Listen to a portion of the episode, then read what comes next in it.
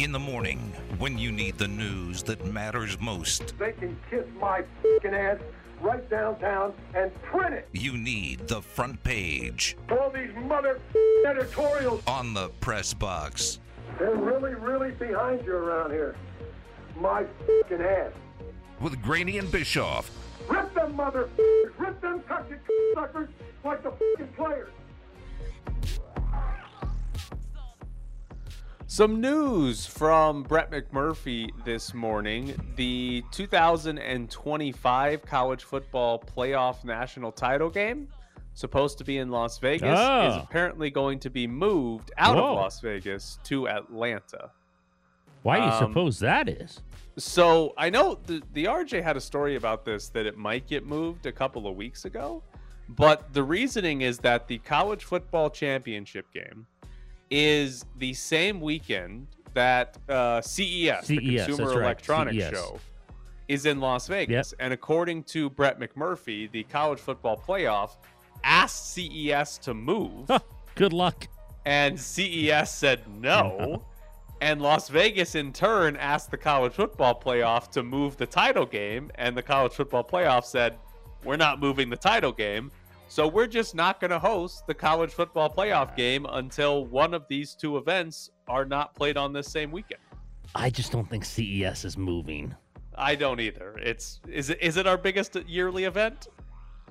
Excuse me, had to go uh, mute there for a second. it's one But, of like- ours, if not the biggest. Yeah, like it's it's maybe the most important Yes. event to Las Vegas that happens on a yearly basis. Yeah, I don't think it's moving either. So yeah, this this reminds me of. Do you remember? Was it two three years ago when the Mountain West had to move its conference tournament up a week because there was a cement uh, expo in Las Yes. Vegas and the hotel rooms were going to be too expensive. So they were like, all right, we're just going to move it up because this cement expo is going to cost us too much money to book hotel rooms. It's it's funny when there are supporting events that are wanting to be or supposed to be in Las Vegas and some random thing like cement or the CE or CES is just way bigger and it's like, all right, you're bigger than us, so we're not going to be in Vegas.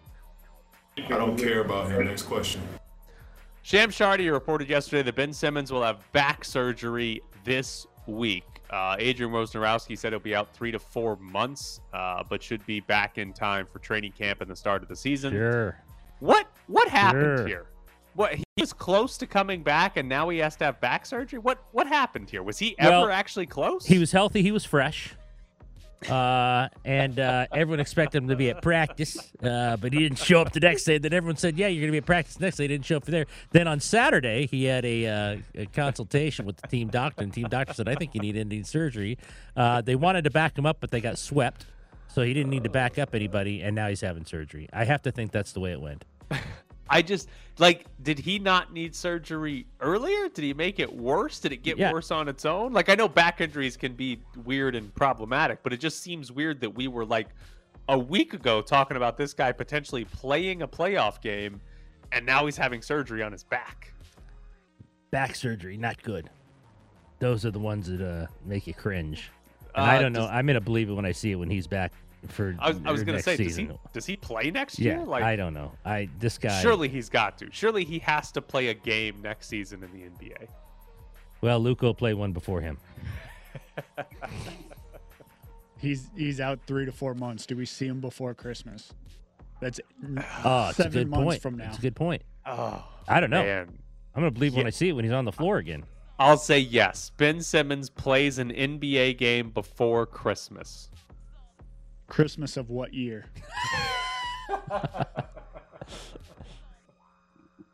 Wow. Sorry. Um, I got you. thank you. Sorry. Sorry. Real Madrid beat Man City 6-5 in a Champions League semifinal. Did you watch it yesterday, Ed? No, I did not. But I Come saw I saw a lot of Twitter updates, so I was, was- able I was able to stay with it uh, throughout Twitter. It was so two games, right? Over the course of two games, uh, Real Madrid won six to five. Man City led five to three in the 90th minute. Real Madrid then scored in the 90th and the 91st minute, and that forced extra time. Then they drew a penalty in extra time, scored in extra time, and that was the game-winning goal one of the most incredible comebacks that we've seen. To score two goals in the 90th minute or later to tie it is pretty remarkable. So you're saying I Uh, should have watched? Yes, you should have absolutely at least the last, you know, five minutes. minutes, of, of regulation. Of uh, yeah.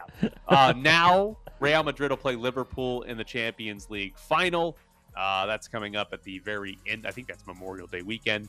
Uh, but that should be a very good one. And Real Madrid is they, they've been on they've knocked out I, what is it PSG, Chelsea, and Man City, and now Liverpool. They have had an unbelievable path, and they keep knocking teams out left and right here in the Champions League. It's been an incredible run for Real Madrid. You're going to give a uh, hot take early on? Who wins the final? Uh, Liverpool wins, but uh, yeah, the way the way Real Madrid's been playing, they'll probably be down three nothing in the 80th minute and win. Come all the four way to back, three. 4-3. Yeah, but I, I think Liverpool's better and Liverpool wins. Coach Next question. standing in your corner. Next question. Micah Parrish committed to San Diego State. He is from Oakland, averaged 12 points per game last season. Evan Miya has him as the 357th best transfer. So here's my question for you to compare this type of transfer to the majority of what Kevin Kruger has gotten. Would you rather have little used power conference transfer or a smaller school like Oakland's number two scorer?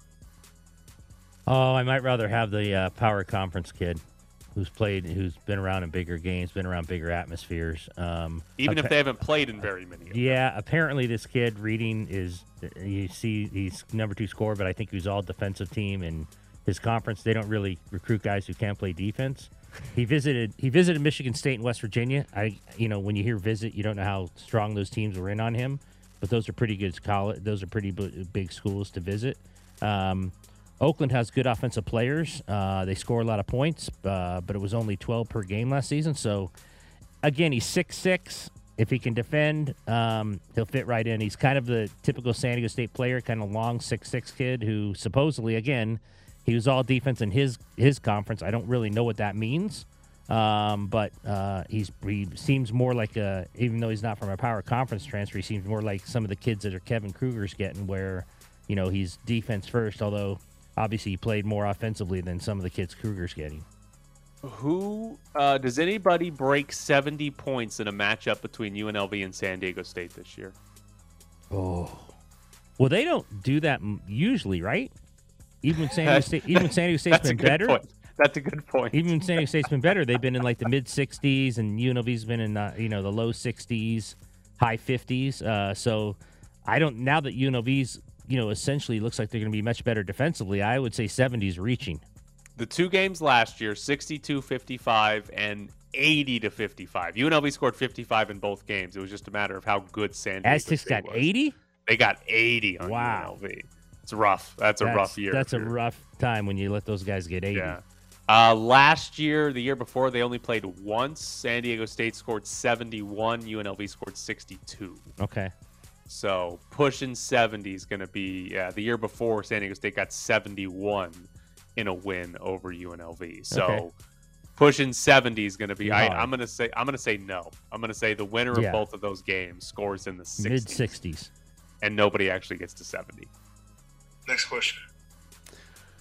So there's a story in the Athletic kind of looking back at the offseason and the Cowboys trade of Amari Cooper, and they might have blown this really, really badly. So I'm going to run through some of the wide receiver trades. Tyreek Hill got traded to Miami for a first, a second, two fourths, and a sixth. Davante Adams got traded here to Vegas for a first and a second. AJ Brown to Philly for a first and a fourth. Even Hollywood Brown got traded for a first round pick. Now there was a third round pick included with Hollywood Brown, but there was a first round pick coming back. The Dallas Cowboys got a fifth round pick from the Cleveland Browns for Amari Cooper. Ha- how? Like he might not be Tyreek Hill or Davante Adams, but he's better than Hollywood Yes. Brown and should have gotten more than a fifth round pick. Fleeced, fleeced, Tyler. um, and it was before all these others, so maybe I don't know. Maybe as they went along and these these Davante Adams of the world and all of them started signing huge contracts, the market you know increased for guys like this. Um, but you know he was one of the first ones to go here, and obviously they undervalued him. And now that they're looking back at it, I'm sure they're like, man, we got we got taken there. Yeah. Like there's uh, there's a, there was a level with Amari Cooper of contract, and I think there was a guarantee kicking in, and, and the Cowboys needed to shed some salary and all that. So they didn't have a lot of great leverage, but like Davante Adams forced his way out of Green Bay. Ty- the Chiefs weren't willing to pay Tyreek Hill. The Titans apparently weren't willing to pay AJ. Like none of the teams that traded away wide receivers had very good leverage. They all didn't have good leverage, but they all managed to get a first round Yeah. pick out of it. Whereas the Cowboys, who also didn't have leverage, got a fifth round pick. Like that's brutal. And if you look back, of all the teams that traded for wide receivers, right? Amari Cooper, again, not as good as AJ Brown, Davante Adams, or Tyreek Hill. But that's the best trade anybody made because the Browns didn't have to give up a Sure. first round pick to get best it. best trade Cleveland's made in a long Yeah. time. Like it, it- for any for for Philly or Miami or Da- or Vegas, like you look back and you say, "Wow, we we wish we would have traded for Amari Cooper and a fifth round pick we gave up instead of a first round pick because that's just significantly better value." The Raiders could have had like w- the the simple question is, would you rather have Davante Adams or would you rather have had Amari Cooper and whoever you draft in the Yeah. first round? And I think the answer is Amari Cooper Amari and whoever Cooper. you draft in the first Exactly. round because that's a very valuable pick to have. So I just, I, I'm amazed. Till I didn't, I don't know. I, we uh, we talked about at the time. We've talked about all these wide receiver trades. I didn't really realize it, but reading that story, I was like, Jesus, they got absolutely hammered in this. Man, you know, that's a great question. God. Jalen Hurts yesterday talked to the media. He said, It's understood. It's my opportunity. It's my team. It's pretty much what it is. My team. So I'm ready to go. Is this Yeah. his last and only chance to prove that he's good? It might be. Look at some of the receivers he has. I mean, if, if, if he can't be if he can't be really good this year, maybe they it's a Derek Carr situation where I, I don't know exactly where he sits. He's still in the rookie deal, yeah. So Uh, yeah, he is. I mean, he's still in the rookie deal. It might be a Derek Carr situation though. Though if uh, you know they, they look for someone else if he's not great this year, or do- you know, I th- here's the thing. I think the Eagles are kind of sneaky good. I think people will favor Dallas in the in the East. I'm not so sure about that. I'm not so sure about that. I think the Eagles are going to be really good. I so here's the curious part on him. What's more important? Team success or Jalen Hurts success? Like if they Well, if they win the division, if they win the division but Jalen Hurts isn't very good, would they move on from him? oh, they could. I think they could. And on the flip side, If what if they miss great, the playoffs but, but he's, he's act- great, but he's good? Like what I if their think it's easier. I think it's easier to awful? keep him. Okay, so I, I'm just curious. Yeah, I wonder how they evaluate that because what is and and it ultimately is probably going to be tied together. If Hurts is really good, they're That probably they're gonna probably be going to really be good. But there is the chance that like he's good, but the team sucks, or Right. vice versa. The team's good and he sucks, and I wonder how they evaluate it. I believe next year Philadelphia has two first round picks, so if and the Philadelphia quarterback class is huge. Right. If Philadelphia doesn't believe in Hurts, they will probably have the ability to go up Right. and get a quarterback, whether they already get the pick or they need to trade up. They'll probably have the ability to do so. So it's a big year for Hurts, and I'm I'm curious to see how exactly he gets evaluated. All right, coming up next, we'll jump into some UNLV basketball. We're back to the press box with Graney and Bischoff.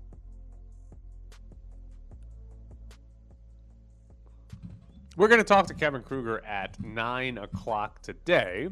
He talked to Mike Grimala though earlier this week and gave some quotes on Isaiah Cottrell and some other things in the UNLV world. Actually, let's let's start with this Donovan Williams quote. So, here's what Kevin Kruger said. Donovan is in a unique situation where I think he's got an opportunity to open a lot of eyes in the NBA world. But if he wants to come back and use another year of college, we'd be excited for him to come back. His versatility would give us a lot of options to do things from a style approach where we maybe play a little smaller, a little up tempo, and more disruptive than we were last year. We heard from Mike Grimala earlier in the show. Mike thinks Donovan Williams is done. Mike thinks Donovan Williams is going to go pro uh, and keep his name in the NBA draft and not come back to college. Have you changed your mind at all? Do you think Donovan Williams is a guy that might end up uh, leaving college and going pro? Well, after listening to Mike, who knows more about it than I do, uh, if the kid is just waiting for one team to say maybe in the second round, then I think there's a good chance he does go. A lot of kids say, I want to hear first round or I want to hear multiple teams saying I'm going to get drafted. But if Mike is right and he's just waiting for one team to say that, I'm surprised. I thought, listen, when he went out, I thought he's coming back for sure. Like I didn't even think. I think you're just going to test the waters. You get um, evaluations back. They'll tell you you need to work on things. You'll come back and try to work on them, and then you'll go. Um, it seems like what Mike said, the kid wants to go play pro somewhere. I mean, obviously he wants to go in the NBA, but even if it is in the NBA, and, and that's a lot of these kids just you know look, it's it's their choice. It's and it's up to them. And if they feel it's time to go play pro somewhere, then you know more power to them. Good for them.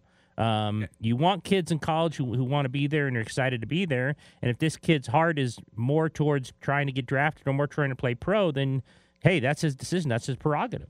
And that to me is the interesting part is Donovan Williams playing professionally, not in the NBA, Mhm. right? How how willing is he to turn pro, leave college, and having the awareness that hey, I might not make it in the NBA, but maybe I can play in a different league somewhere else, or maybe it's the G League or something like that.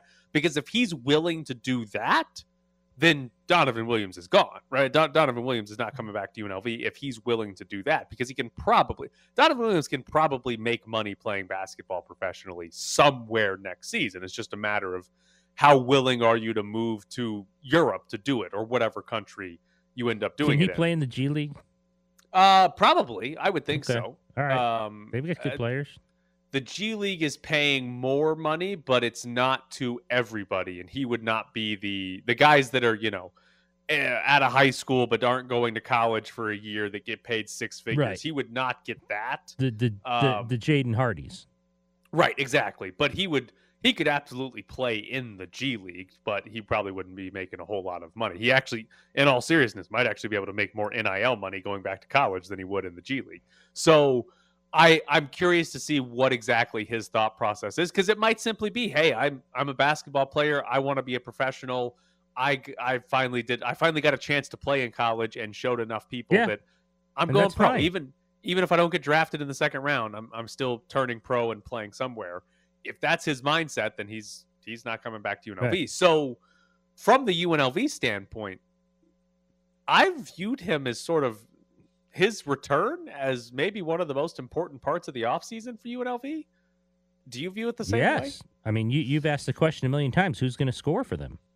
Yeah. I mean, if, it's that's he he would have been a big part in that. if he comes back, he's probably their leading scorer, right? You're talking about a guy that shot 40 plus percent from three last year, was the number two scorer. And granted, he got relegated to coming off the bench after his injury uh, late in the season, but it's still most likely the best offensive player they have. Without him, Elijah Harkless has the best track record of any guy on this team offensively. Uh, Jackie Johnson, the guy from Duquesne, is probably second best. But Elijah Harkless has not been efficient as a college basketball player. Uh, he spent two years at Oklahoma, wasn't efficient there. Two years before that at Northridge, and wasn't very efficient there either. So there's a lot of question marks, uh, even if Donovan Williams does come back, but especially if he doesn't. There's a lot of question marks as to who's going to score for this team, and if it's Elijah Harkless, can he be efficient? Can he be a guy that's not a volume scorer? Can he be a guy that produces at an efficient level? Because what they had last year in Bryce Hamilton, Bryce Hamilton was never the most efficient player, but Bryce Hamilton was efficient enough that it worked. And I don't know that I that Elijah Harkless or anybody on this team can be efficient enough to where they can be the number one guy on a team that is Right. contending in the Mountain West. No, and and wouldn't it have to be? I mean, there's no Bryce Hamilton, and you know, you made the point all along, and I don't think they've succeeded in that. They needed someone as good or better than Bryce Hamilton, and Right. I don't think they have that yet. And I mean, I I think they what they have now since Baker went in, they have two scholarships available, but those kind of guys are leaving the portal pretty quick, and they're usually going to Power Fives. Yeah. So and and that's the the interesting part about sort of the the roster building idea or the path that UNLV took was going heavy on the defensive guys. And Mike mentioned it. Guy goes in the portal that was averaging 18 points per game somewhere. He's got an unbelievable list of schools Oh, sure. that are after him. And UNLV's chances of landing that type of player probably aren't very high. I mean, hell, the best one of the best players in the transfer portal is a guy from SMU. Kevin Kruger hired an assistant coach away from SMU, and they were never even in the conversation. They were never on his list. It appeared. And that's like that's probably the the way if UNLV were to land a you know guy a number top 10 transfer in the country or something that everybody wanted it would probably be, be because they hired some assistant coach that was really close with that guy right? Like that's what would have happened. But they didn't even get on Kendrick Davis's list coming out of SMU so Mike's point I think was a good one. If you're UNLV you're probably not getting the top 10 scores, the top 20 scores that are in the transfer portal. But you could probably land some of the top 20, top 30 defensive guys in the transfer portal. And if you can get enough of those, maybe you can have a top 20 defense by, you know, efficiency measures next year. And it still might not be enough offensively to be in the NCAA tournament. But if you're trying to find the easiest path to build an NCAA tournament level team, that's probably it. It- it- One is landing the superstar in the transfer portal. That's hard to do if you don't do that. The second best path probably is to go heavy on defense and Well, try it to seems be like that's what he's done. right and try to be. You're not going to score on us. I mean, we're not going to score either, Right. but you're not going to score on us, and that's your path to go into the NCAA tournament. I wonder if the ones coming back are going to be better defensively, or if it's just he went in the portal because he didn't think he had a lot of great defensive players. Yeah, I mean, you look at it like uh, Keshon Gilbert was tremendous defensively last year. Um, Victor Iwuakor and, and David Muoka were both better defensively than they were offensively uh, in the front court. So they they had a solid, you know, three maybe four guys defensively, uh, but they absolutely came in and, and loaded up the defensive players. I mean, it it's one of the it's it's one of the rare times I think you look at a roster and say they specifically recruited over their own players on the defensive on the end. defensive end. like they, they specifically came in and said we're going to find a better defender at every Yes. position on the floor and they might have done that keshon gilbert might still end up being sort of their best defensive point guard overall but they might have actually pulled that off because elijah harkless uh, there, from everybody that's talked about him leaving oklahoma and coming to unlv he he might be one of like the best defenders in the country like he's probably going to be one of the best defenders in the Mountain West, but there's a chance Elijah Harkless might be one of the best defenders in the entire country next year. And again, you got to score some, but the path might be as simple as we're just, be going to have a, really good defensively. we're just going to have a, such a good defense that yeah, our offense might suck a little, but our defense is going to carry us to enough wins. And you know, KenPom's important, net, net rankings important. It's going to be good enough that even a, a below average offense is going to be, we're still going to be in the conversation for the NCAA tournament. So it's it's fascinating. I will talk to Kevin Kruger at nine o'clock about some of it too, and sort of the the philosophy of the offseason because this team could they could very well be a a top, Top 20 20, defensive defense, team yes. and I don't know 108th, 110th offensively, and it's kind of like a struggle for them to score. So did Mike change your mind, On Donovan Williams, or did you always think he was going? Because I didn't think he was Um, going. I always thought he was coming back. I, I guess I wasn't as convinced as maybe you or a lot of UNLV fans were. Um, but I always did think he was going to come back. But the way Mike talked about it, yeah, I, I I'd lean a lot more towards he doesn't come back. I don't know that I'm solely convinced because is he actually going to hear from NBA teams that yeah we might. Uh, but yeah, it certainly seems like it. It, it sh- there should be some preparations from the UNLV fan base for Donovan Williams Not coming to back. stay in the NBA Right. draft and not come back to college. Coming up next, Darren Millard joins the show. Maroon is not just a color. This is the VGK update with Darren Millsy Millard. Ed, what? Where's Darren? What? Uh, we're trying again. We're trying another number right now. We're trying again. What? Are, what are we doing here? I know. Darren Millard. Come well, on. What, this this one's uh, this one's uh not on Darren. This is on us. This is on. what did we this is do? on Did, us. did, did we have the wrong number for Darren? We have the right one now. Oh, Let's see if he answers. See if Ah. this kick on. Now we have the right number, but it doesn't mean he's answering. jeez. I'm still blaming him. It's still going to be his fault every time. Unbelievable. Unbelievable. Danny's got a face looking at me right now that uh, no one's answering the phone. No one's answering the phone. Man, I don't think I don't think Millsy understands that he's still on the air with us. What's he Look, having? I- I- shoulder surgery or something? I don't. Yeah, well, he's he's healthy and he's fresh. Uh, I saw him the other day. He looked fresh. Looked fresh the other day at the uh, four-hour uh, um, exit interviews with the uh, Gold Knights as they brought in a total of nine players, a head coach, and a general manager. Nine. they brought players. in nine players. They brought in nine players. You know, that's a weird way to do it. Um, I thought Bettman said that their room was going to be open. You know, he wanted NHL rooms back open. So usually on exit interviews, you're able to go in the room and just kind of pick out who you want. Um, go ahead, keep trying, Danny. Is it is it going to voicemail? keep trying. Just keep ringing his phone. Just keep ringing his phone until he until he until he answers. Um, usually, you might have been at something. So you go in and you pick who you want, and that way you know you get it over with. Say, hey, I'll talk to Mark Stone and Max Pacioretty. I don't need to talk to nine guys. I'm gonna talk to these two guys. But since their room is still closed, which I don't know why, um, well, I mean. Given how they feel about the media, I do know why. Um, the people upstairs, not everybody out there. I don't want to paint everyone with the same brush. A couple people out there, not, not the biggest media fans. Um, so they brought guys in one by one, and that kind of made it a longer deal. Um, but it was good. You know, obviously, it was most of the team leaders and most of the vets uh, came in and uh, had their say, and I think most were very honest. Um, the hockey players are really honest. They're, I mean, they they kind of say what's on their mind. They don't always, you know, buy into the company line of, well, your coach or your GM said this. I mean, a couple times Max Pacioretty said, I don't agree with that. And then he just said what he agree- uh, said what he thought. So I actually thought that you know they're cool to talk to. If I if I had to pick one sport to talk to in terms of the things I cover, I would pick hockey players. I think they're pretty pretty straightforward and pretty honest. Marchessault, I mean, there's some guys in that team like Marchessault and and Max Pacioretty who are very very honest with their feelings and you know that helps us. Danny is smiling at me in the way that he has now called Darren Millard 16 times. It's it's a very awkward smile because the number in the rundown it Is sound, it- wrong. It, sounded like a kid picked up, and I Oh. said, "Is Darren there?" And she said, "No." And I said, "Okay, sorry." And that was after maybe five or six calls on that number, and now I've called this number about six or seven times. And that's the number I oh. gave you. Yep. So now we're we're up to about twelve, maybe thirteen phone calls. And we're going to blame Millsy the entire time.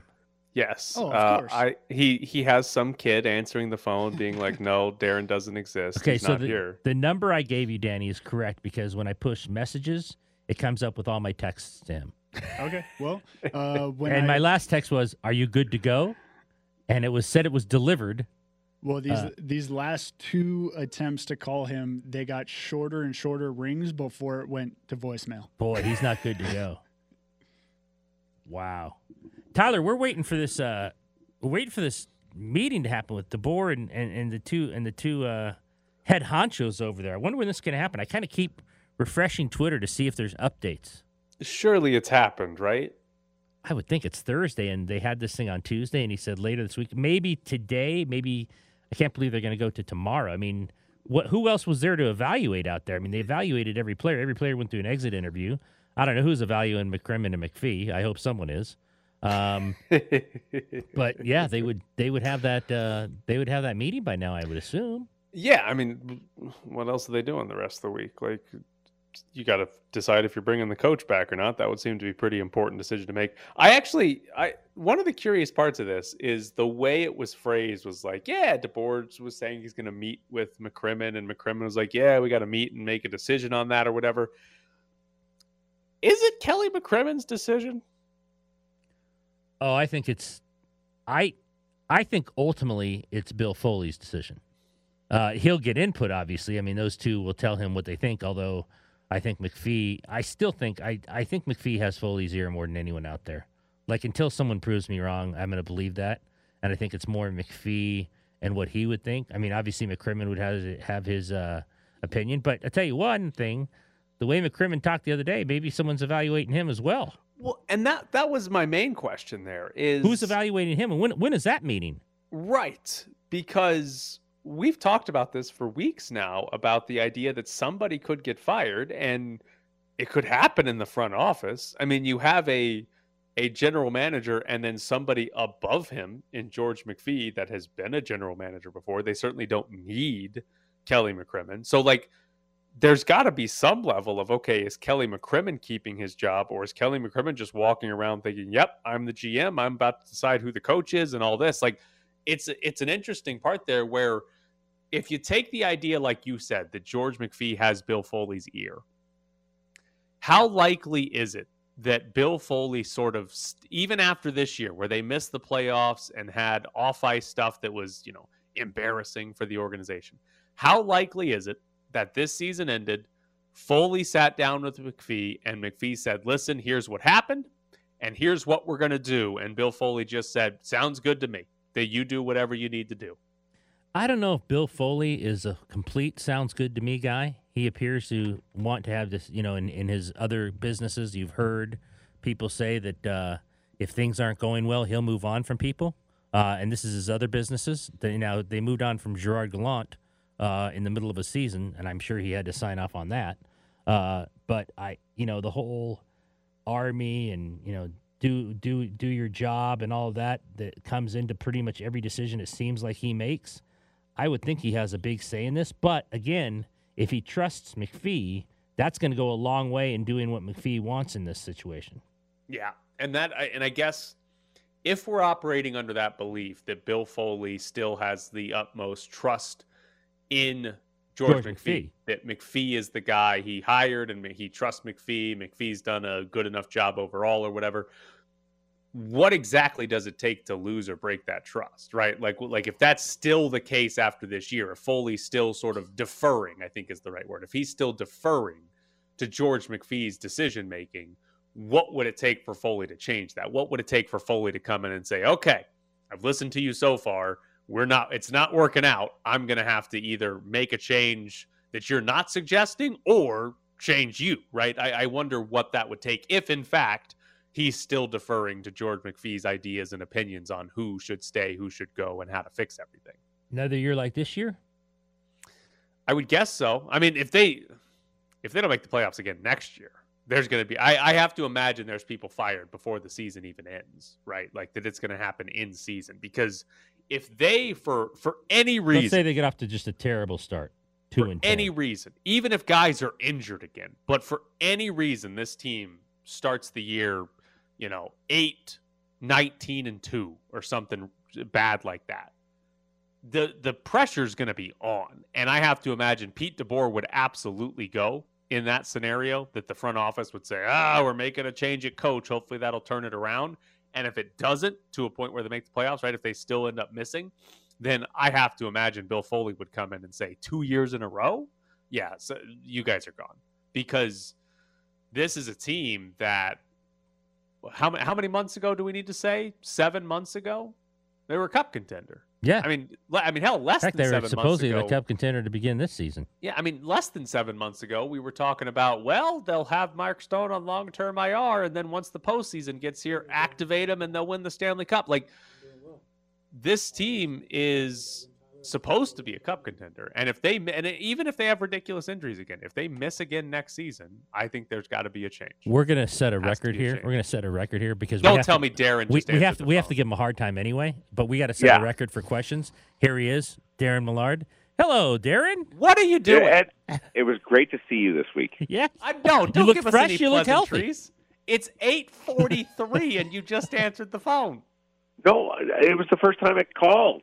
Oh, oh come Oh, on, Daddy Ed. called six times. Daddy's sitting Come right here. He's laughing. He just said he called six times. Oh, I didn't see that.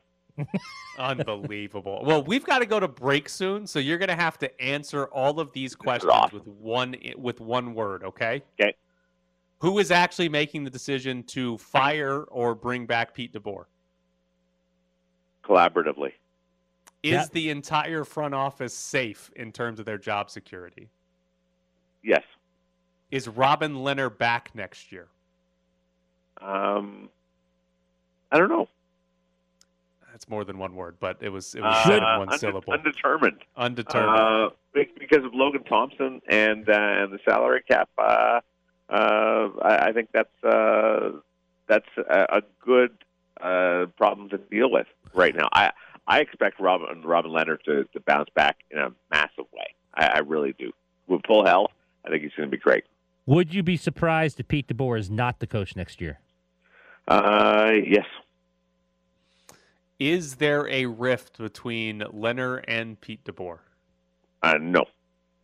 Uh, do the Golden Knights, and may- maybe Lehner fits into this, but do the Golden Knights move on from a big name or big salary, or do they work around the edges to get cap compliant for next year? Well, it's going to be difficult to work around the edges when you have to get uh, get down uh, the number of dollars that they're going to have to get down to. So um, I wouldn't be surprised if uh, if somebody of a five million dollar range uh, is is is moved on from or or higher. Uh, that's just the reality of it. Uh, I said to run it back, to truly run it back, uh, they'll have to move on from four or or, or fewer uh, next year. That, that sounds like a lot, but in a salary cap world, that's that's kind of like the minimum. Are you fresh and healthy? Uh no, Okay. no. But getting better, but getting better at Good. getting good. getting getting a lot We're better. happy about that. But uh, but uh, but but not quite uh, fresh and healthy. We're Just- happy about that. Yeah. Oh my God! Uh, well, I mean, we we kind of got to I go don't to know why do break you have there. to be like that when when when Ed's nice. Why do you have to be so yes. disgusted by that? You answered the phone at eight forty-three. We're supposed to break it like eight forty-four, Darren. Uh, but you would be disgusted by niceties anyway. Yes. Yes. I'm the Oh, nice one. The Yeah, clock has nothing to do with that. Y- Yeah, yeah, no, no. You did. You have not earned this whole "let's be nice to Darren" thing today. Ni- nice is not the default setting. You have to earn the nice setting, and you I did take not us. earn it. I take today. us late. I take us to eight fifty every week anyway. right. You ruin you ruin our clock every week. Yes, I'm, Yeah. I'm hundred percent aware. Does George McPhee still does does George uh, George does Bill Foley still believe in George McPhee as much as ever? Yeah, Okay, that's what I that's what I, I I agree with you. I think that that's yeah. he adheres to uh, basically what McPhee thinks, and and he still trusts him. I I mean I I'm totally a belief of that. You put the players in the lineup. I think this team's a Stanley Cup contender. Uh, you take all those players out. That's a, a, a team that's going to have trouble qualifying for the playoffs, and they were they were just on the outside. Like I, I look at some of these teams in the playoffs. I, I would take Vegas over them. Um, and then you're seeing the challenges of teams that are that are three deep in goaltending. Some Right. and it's and it's really difficult. Get out of here, Darren. Thank you, Darren. We appreciate it. Ed, Yes. always a Always a great pleasure, my I friend. appreciate your text. I appreciate you. Tyler, you. can go eat a banana and an apple. Yeah, Because I'll do it never- on you've never- time. He's the only maroon. I'm not a maroon. Yeah, you've never had an apple or a banana, so go eat one. I'll do it on time. Is what I'll do. But I will have. Thank you, Darren. Thanks, Darren. Thank you, Darren. Anyways, There's Darren Millard for about two minutes. Coming up next, We got a lot in in two minutes. We apparently did. That's uh, ridiculous. We'll see who can uh, show us up this next segment too. Live from the Findlay Toyota ESPN Las Vegas studios, this is the Press Box with Graney and Bischoff. All right, Ed. I've got something to complain about for you here, real quick. Um, last night, Millsy? before I complain, no, well, no, Millsy already got yelled at. Before I actually complain, last night in the CONCACAF Champions League final, Seattle beat Pumas 3 0, and, and they won the CONCACAF Champions League. It's the first time since 2000 that an MLS team has won CONCACAF. So good job, Seattle. Uh, did something that hasn't been done in a very long time. But here's my complaint where the hell is our MLS team? Is it the May. first quarter? It's May. The second quarter. Yes, we're we're a month into the second quarter. We're getting close to the third quarter. Like Don Garber in December, the commissioner of Major League Soccer said that there was going to be an announcement about expansion in quarter 1 of 2022. Quarter 1 is over. Quarter 1 has been over for a month and we have no announcement about expansion in Las Vegas. Where the hell is my MLS team? Can I give you a hot take? We're not getting one? No, eh, we're getting one. That in August it will be announced that Las Vegas and San Diego get MLS teams. Why August? I'm just giving you a hot take. Okay. All just, right. giving, It- just giving you a hot take. so quarter three is what Yeah. I've got to wait for now. I am. If what the hot hell? take comes true. Okay. What are we doing here? Wait, why would they give San Diego one? I think they're going to give San Diego team, and I think San, they're going to play out of the new San Diego State uh, football stadium, thirty-five thousand, which I I understand. I have not been there yet. Uh, is actually going to look better for soccer than it is actually football, and it's going to play better for soccer than football. That's my So- that's my uh, that's just my my hot take. I, uh, uh, well, I shouldn't say I have no inside knowledge. It's a hot take, but I believe that that's what's going to happen. If that comes true, that would be teams 30 and 31. Mhm. And then they would presumably want to add a 32nd Right. at some point along the way. So I hope you're right. I also hope we get some sort of word from Don Garber about why nothing's happened in quarter one. Because in that instance, we'd be through quarter two. We'd Do you be- think it has something to do with the facility and what, what's happening with that? Yeah. And I mean, they're going to have to build it. I think this 100% has to do with Wes Edens, the potential owner of a team in Las Vegas, either not being willing or the cost being too much uh, for either a stadium or an expansion fee. I think that that's it because I, the way Don Garber talked about it, if Wes Edens has written a check for the expansion fee and was willing to pay for the entire stadium construction, it would be done, and we would have an yes. MLS team. It's gotta be money. Just be we'd just be waiting for the stadium to get built for us to have a team that started playing. I can't wait to see what the expansion fee is Uh, it's going to be because I think it's going to be exorbitant. It's going to be more than half a million. Excuse me, half a billion Yeah. that, uh, that half a billion that others have paid in the past. so I fully I fully believe that's the reason that it's not necessarily Major League Soccer. Well, maybe they're asking for too much money, but it's not necessarily Major League Soccer's fault that it is Wes Edens' fault that he is not either eh, one of the two things. Either A has balked at the expansion fee or B has balked at the idea of paying for the stadium for however much his 20,000 or 30,000 seat stadium was going to cost. And that I 100% believe I believe if if today he said I'm paying the expansion fee, I'm paying in full for the stadium, I think we'd have an announcement by next week or something like that within, you know, a few days. What do you So think, think about that's 100% what it is. thirty-five thousand San Diego? Does that sound right? Um, probably a little big, but but on the right side, the right in the right ballpark. If that market supports it, I mean, Seattle had sixty five thousand people there last night. Granted, that was a final.